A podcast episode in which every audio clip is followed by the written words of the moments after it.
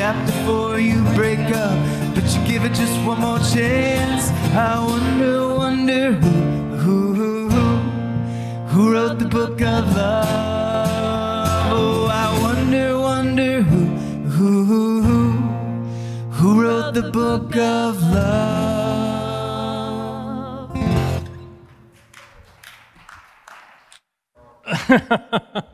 well, that was awesome. And, um, you know, I've always had this thought that any, any love song would also make a perfect worship song um, because it's, that's how we live in, in love. Um, and it was, I asked Vince if he would be able to do that just because I wanted to see if we could answer that question. It's probably fairly obvious to you who wrote the book of love, or at least who you think I might have might believe wrote the book of love. But anyhow, that's what we're going to try to do today. I'm going to pray real quickly that we can accomplish some of that. Lord, help help me, help us um, listen to you. Help us believe you, to lean into this, to trust you. I pray for my friends here and those that are at home, staying nice and warm. Lord, help us um, be brave. Help us examine some of our thoughts and ideas that we believe to be true. Submit them to you. Amen. Well, happy Valentine's Day. And I say that knowing that not everybody has a partner, and I don't think you necessarily have to only celebrate Valentine's Day or this idea of love. Um, if you're partnered. Um, so I acknowledge that at least, that not for everybody is this a great day. For some, it's a reminder of loneliness. So I'm glad you're here also.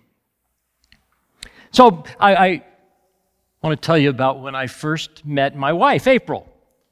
Um, I was 18, and um, she and I happened to go to the same tiny little Bible college. It, it eventually became a, a school here in the Denver area called Colorado Christian University, but at the time, that didn't exist. There were two small Bible colleges, Rockmont and the one I went to, which was the, the, the better one we considered, um, which was Western Bible College. And there was, of course, this rivalry. But anyhow, Western Bible College, a total of, I don't know, there may have been maybe 300 students. And April was from the panhandle of Texas, and her dad was very good friends and grew up in, in the same town as the president of our Bible college. So that's how April ended up there. And I, um, I noticed April. Um, it's, I don't know that this, I don't, this is an exaggeration. I think others might confirm this, that April was probably the cutest gal on campus and the one that others kind of had noticed. And I was None of those things. And, um, and never had been. Like, I had really never had a girlfriend. Um, I was kind of geeky. Um, but I, I had maybe a little advantage in some ways is I had figured out how to look like a really good Christian. And I leveraged this to my advantage. I was coming, I remember there was at the end of Belleview at that time, if you're from the Denver area, at the end of Belleview there was, was just, uh, just empty fields. Now there's beautiful homes, but it was just empty and a little golf course, but it was a dirt road. And I was coming the back way from that dirt road to come back to school, and I noticed this girl who I'd noticed several times before jogging. And there's only one long dirt driveway back into the school. And so I knew that at some moment she would be having to come back up that driveway. So I took my little VW bug and I slammed it to the floor and I got to my dorm as fast as I could and I went and grabbed my Bible. Now, this is a confession. This is not a good story. This is, this is not an example to follow. This is not a how do you do this. But this is what I did. I went and grabbed my Bible because remember, I have only one thing going for me. I can maybe think, get her to think I'm a good Christian, and I can maybe get her to laugh. That's all I got. I'm putting all my eggs in those baskets. So I went and got my Bible, and I ran back, and there was a place outside the chapel with a little grassy hill where you could sit and appear both solitary but see everybody and they would see you as they're coming down that road. And that is what I did. I opened my Bible and pretended to have devotions so that when April drove by, she would think, that's the man I should marry. Now, is that a, I mean, what a, people will say and ask the question,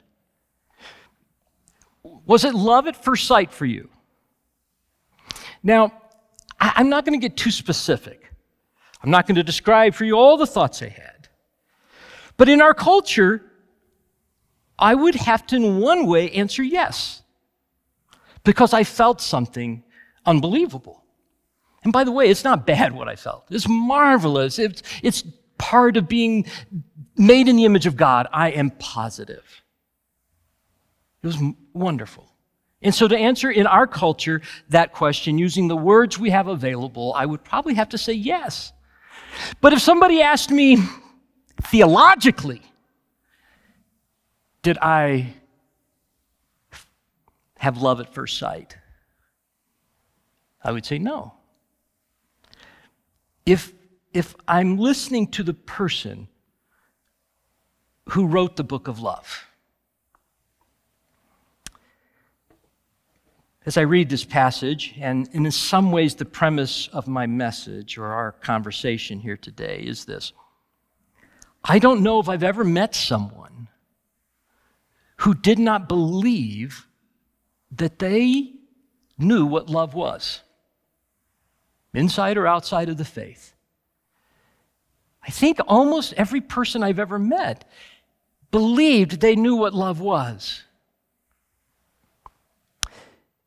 So it's confusing because it seems to me like one of the ways in which we could enter reading of the scriptures is that it answers the two most important questions of life Who is God? And what is love? Because those are the two greatest, right? Love God and love Him and others. Um, if you have a sibling, there are certain things that only happen between siblings. For instance, if you had a sibling and you went on a long car drive, no matter how many there were of you, you would evenly divide the back seat. That became your territory. That was clearly, you know, expressed before the road trip began or during the trip. This is my side. But what would you do then once you have delineated the sides as you would what? Get as close to that line as you could and on occasion, because you were filled with love for your sibling, you would either put a hand or a little butt cheek over, right? There's another one though. Uh, and it was this, it was, you know, in some kind of back and forth exchange and getting mad. You would hear someone say, You can't tell me what to do. Yes, I can. No, you can't. Yes, I can. Breathe. My brother thought this was always the big winner. And I would try to hold my breath and then when I, whoosh, you did what I told you. If you're already pretty good at it and you're doing it, it's not really like a command that you're following. If the scriptures are filled with helping us understand and learn about love, it's I believe, fair to come into that reading with this thought maybe I don't fully know and understand what love is. So I'll read our passage together. It is 1 John 4 7 through 12. Beloved, let us love one another, for love is from God. And whoever loves has been born of God and knows God. Anyone who does not love does not know God, because God is love. In this, the love of God was made manifest among us, that God sent his only Son into the world, so that we might live through him. And this is love, not that we have loved God, but that he loved us and sent his Son to be the propitiation for our sins.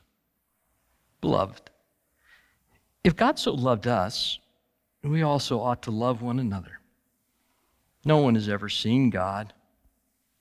If we love one another, God abides in us, and his love is perfected in us.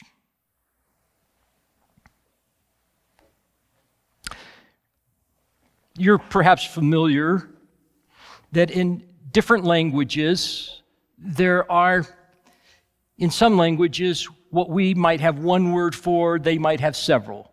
I don't know this to be true. I've heard that, you know, we call everything snow, and in uh, First Native people up north in Alaska, they have lots and lots of words for snow. Um, and perhaps you're familiar then with the idea that in the scripture there are a couple of words that we often just translate as love. I'm not going to say that I, I, what I'm saying is that there's perhaps this hierarchy of love. And I'm not saying that I think our inability to express what I believe to be biblical love is because we don't have enough words available. I really think it's because we don't think we've needed it. Because again, it goes back to the idea that I think we have this pretty good confidence that we understand it. This idea of love. Now, I'm not going to say what the words are. I don't, I don't, I, I, I'm not, I don't have that ability. Maybe you can think of some good examples, but I wonder if maybe we might need three words. The word, the first word, the word that I think is most commonly understood as love in our culture is this. It is when something happens to me that releases an endorphin. It's a good thing. That's a great thing. And that's what we call love. That's why I can love at first sight my wife. Why? Because when she was running down that road in those shorts, I felt something. Let's call that endorphin because this is church. Um, but it's, it's, it's a marvelous experience. But you know where this is going because you've heard these kinds of sermons because you see i also i love pizza. What do i mean by that? Is when i eat pizza i feel so good. It feels in my brain in my um, endocrinology or whatever i don't know what it is something gets released that feels good and i use that over and over and over and therefore when I do something for somebody, I'm relating it to the idea of what feels good. Here's a couple of other words we want to use. So that's the one way in which we use it. Fine. There's something that will happen to me. So the first one happens to me, releases endorphins. There's another w- love, again, I'm limited in language, that happens to me that does not release any endorphin. For instance, the scriptures will talk often about God being a really good parent. And because he's a really good parent, what happens? He disciplines us. None of us in the moment of being disciplined are experiencing endorphins. I grew up in an age when it was legal to beat your children. And my parents took full advantage of that. In fact, I grew up in an age when the neighbor could give you a whipping. If you lived in the South, I can't tell you how many times I went to the principal and got a whipping.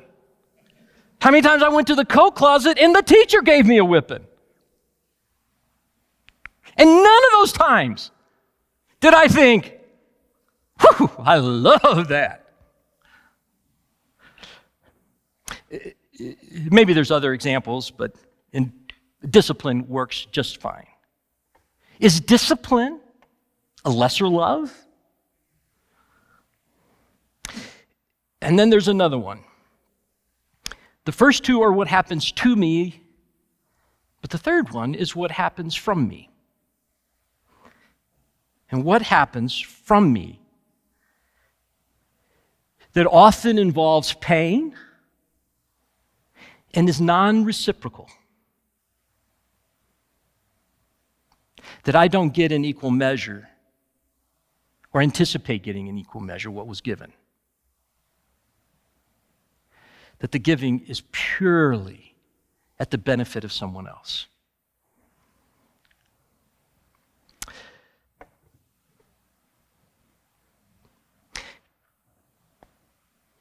In this, the love of God was made manifest among us. That God sent his only Son into the world so that we might live through him. So, in this just one little couple of paragraphs, we begin to learn about love. It will become clear that the way this is being defined is not in the first two things that are endorphin creating necessarily, but being defined as something that is painful and giving and non reciprocal. That cannot be returned in an equal measure.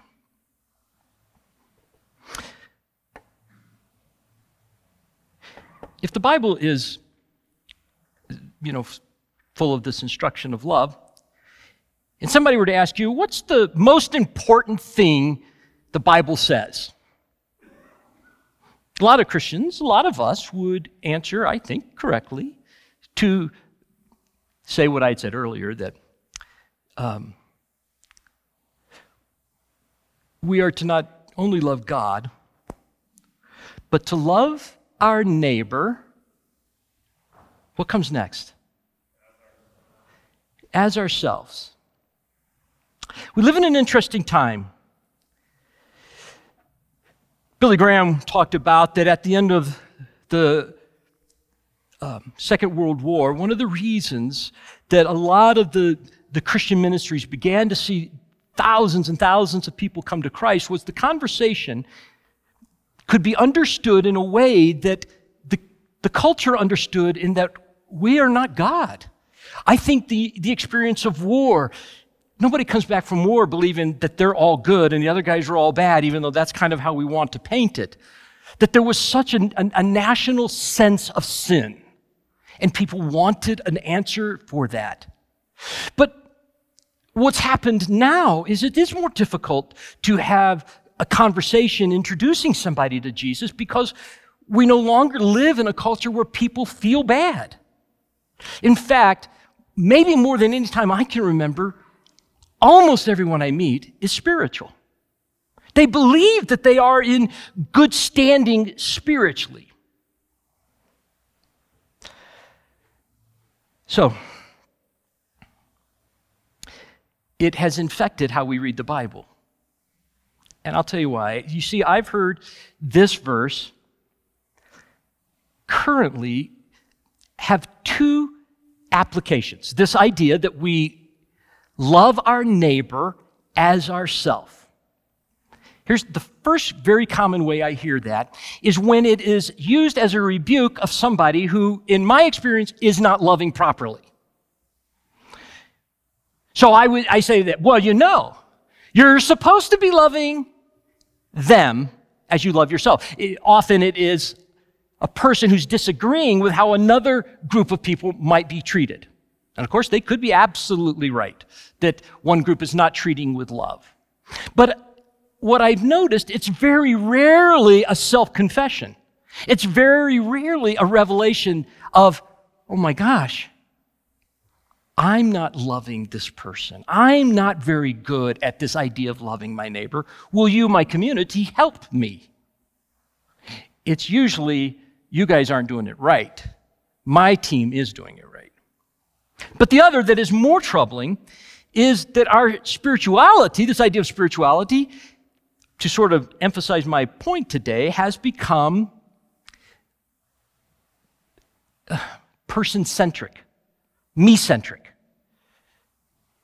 And it has infected this verse, and this is how I know, this is why I'm saying this, is I've often heard that in fact there are three commands here to love God, to love yourself and love your neighbor. And then the teaching goes like this that you can only love your neighbor at the level at which you yourself love yourself. That the action somehow gets a very quick U turn and comes back in. Now, I think the Bible has tons to say about self esteem and self image. I do believe that God wants us to, to live as His beloved and favorite children. I say favorite because I mean everybody. But the experience of feeling like I'm, I'm special to Him, absolutely. But not from this passage. That's not what He's talking about at all, I don't think. What He's saying is, how would you answer? What do you do when you're hungry? What do you do when you're hungry? Well, I mean, in our culture, we have the advantage to almost always answer, I eat. But even if you don't live in this culture, you live in another time or another place, you would say, I look to get food at least. As soon as I'm hungry, I begin to think about how I'm going to get food. If I'm cold, I think about where can I get warmth and I eat. I, by instinct, I don't, it's not a cognitive process. I do this because I love myself. I'm not trying to love myself. It is what happens. I believe the way this passage is so important, this idea of loving others, is he's saying with that instinct, without thinking, without deliberating, should I or shouldn't I? Is this good or bad? What am I going to get in return? You just do this. That, that's what he's equating to love your neighbor as yourself. Take care of others in the way that you instinctively take care of you.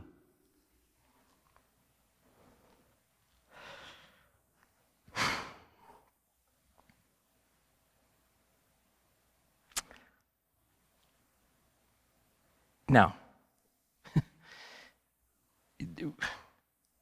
I'm certainly not giving a message that says, because I've sort of laid out these words or these ideas or these values or principles, that somehow now that we're hearing this, this will be much easier.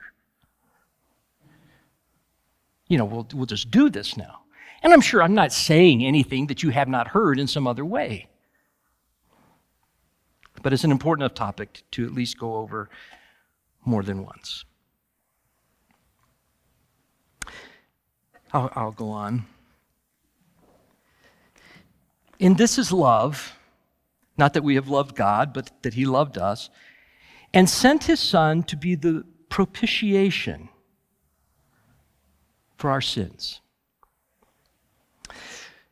This idea of love is so integrated with God that it is, for lack of a better word, uh, it's a theological concept.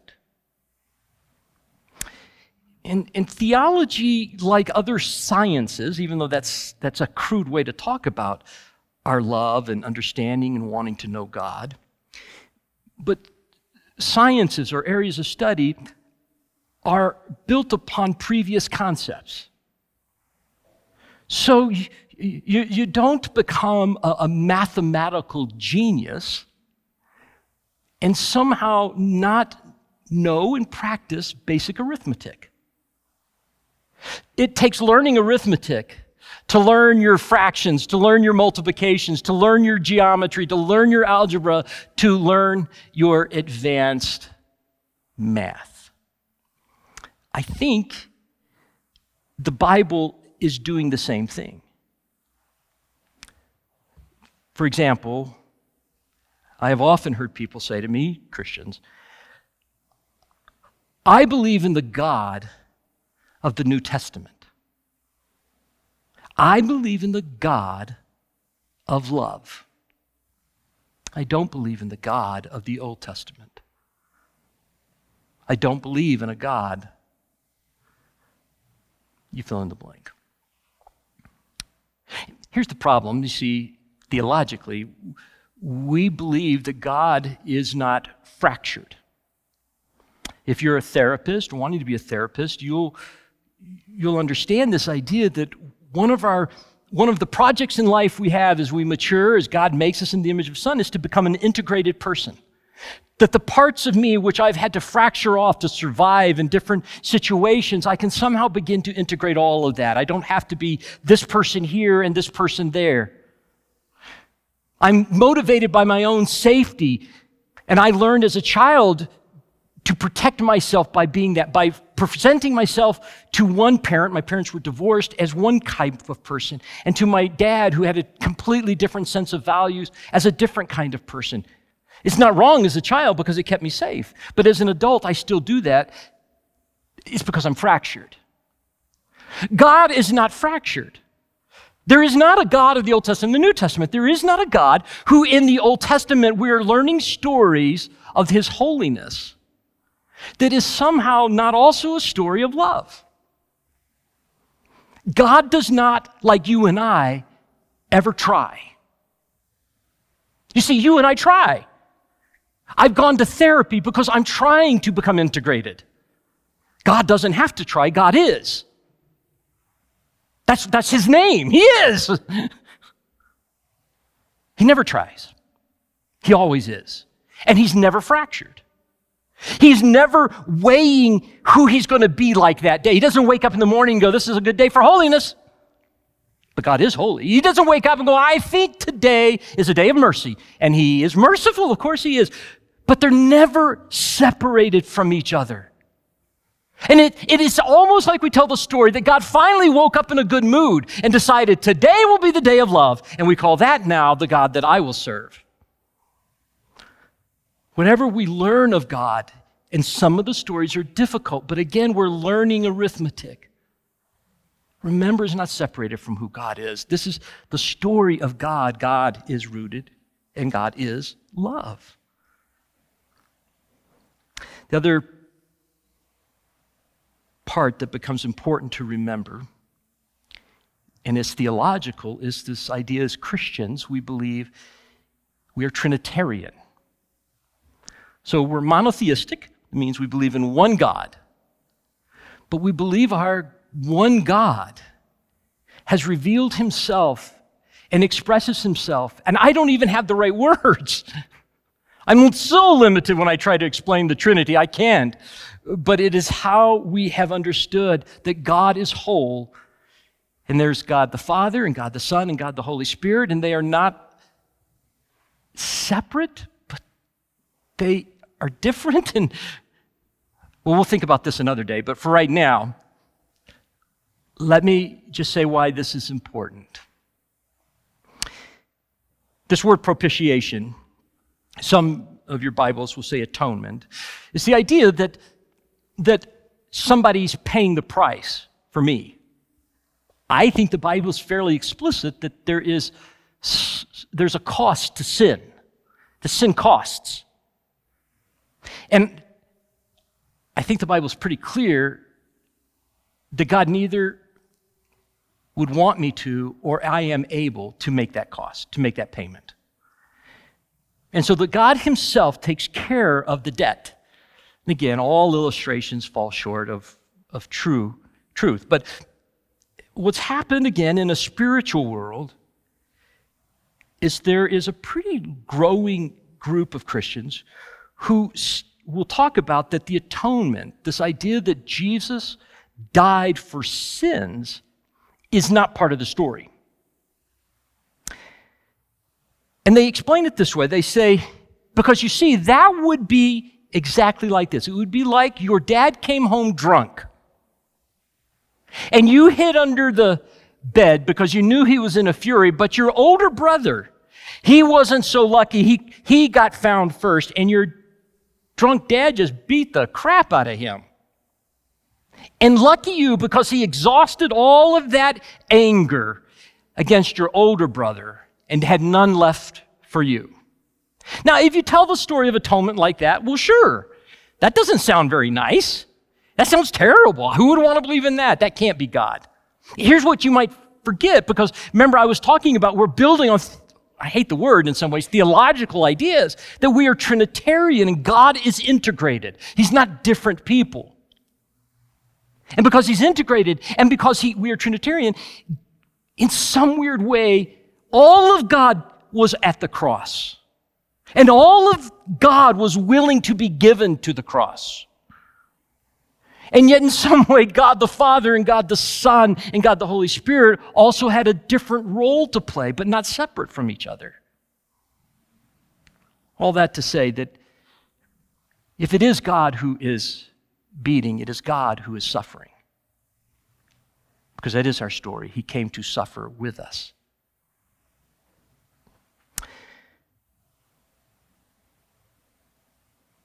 How, how, how is this supposed to be helpful? Like, how am I supposed to have theological ideas that when I leave here will matter? One, I don't want you correcting people who say they love pizza and telling them that theologically that's not possible. Um, because it's just a word we use and it works in some ways fine. But what I'd like for us to do is to pay attention to the times in which we might be called to something that is painful and non reciprocal. And to begin to attach to that feeling, which usually will have a little bit of fear attached to it. And if we had all day, we could talk about later in this passage why it says that perfect love casts out fear, and why it talks about us becoming love, that it's a process we learn. But anyhow, to come to the place where I perhaps recognize that when I have that flinching because something is going to be painful and not reciprocated, can I, on occasion, be willing to say, Oh, that's love. When I, I know my wife wants something that I don't want. When I know my neighbor, who's not a nice person, needs something. When I even know that what I feel like God would want me to do that is painful will not only not be reciprocated, it will, in fact, come back poorly against me. In fact, it could even be used against me. That I begin to call that love. Well, happy Valentine's Day. So here's what I'd like for us to do.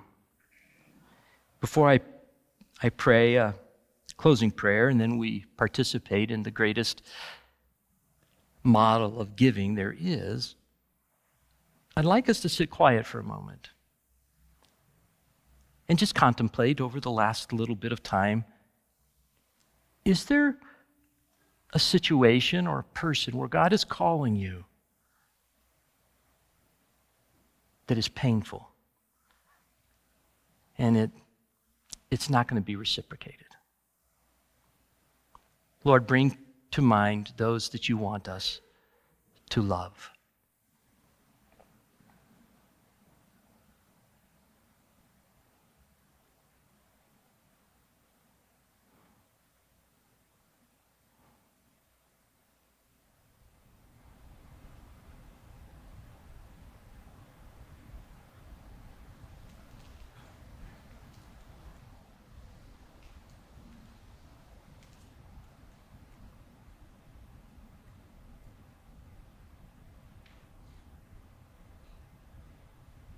Lord, I feel in my heart, my, um, I feel a little fear. And I fear, I, I, I keep defaulting to my sort of self justification. Like, as I maybe hear you speaking to me, I also have this idea of why I'm already okay in that area, or why I shouldn't, or why I don't have to, or whatever it may be. Oh Lord, I pray that you, who love us, who came up with the idea, who has gifted us with this, that um, you help us be brave and trust you with love. Amen.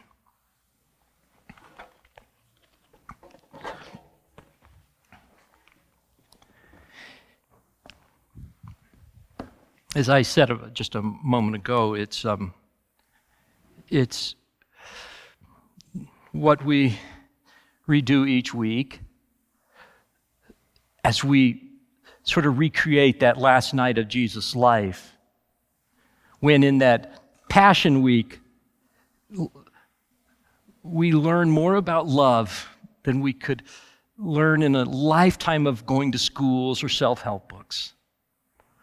Because we, we learn that it is the joy of God to give all of Himself for us.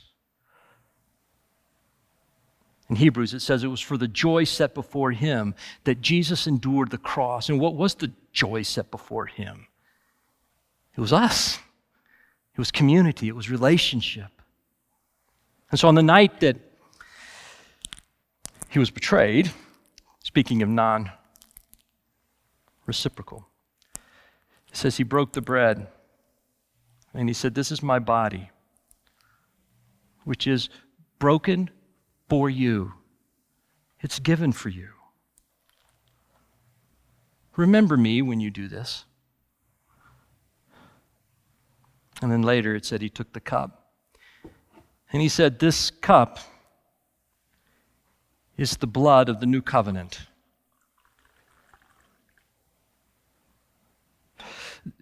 This is what makes the new deal. A covenant is like a deal, and covenants were often sanctified and, and, and commissioned by blood. And he said, This is my blood, which is my promise and my guarantee to you that I will take away your sin.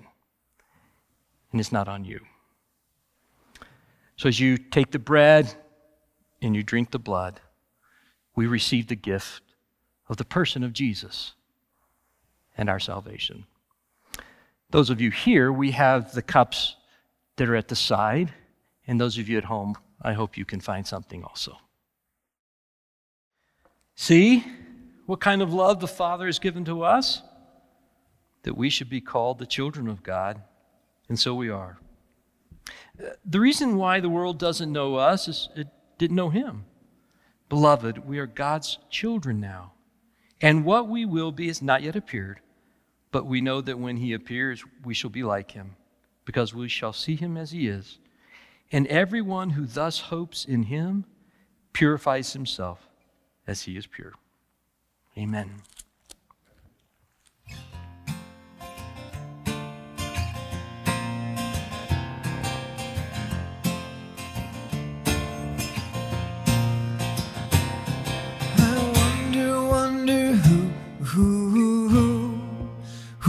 book of love.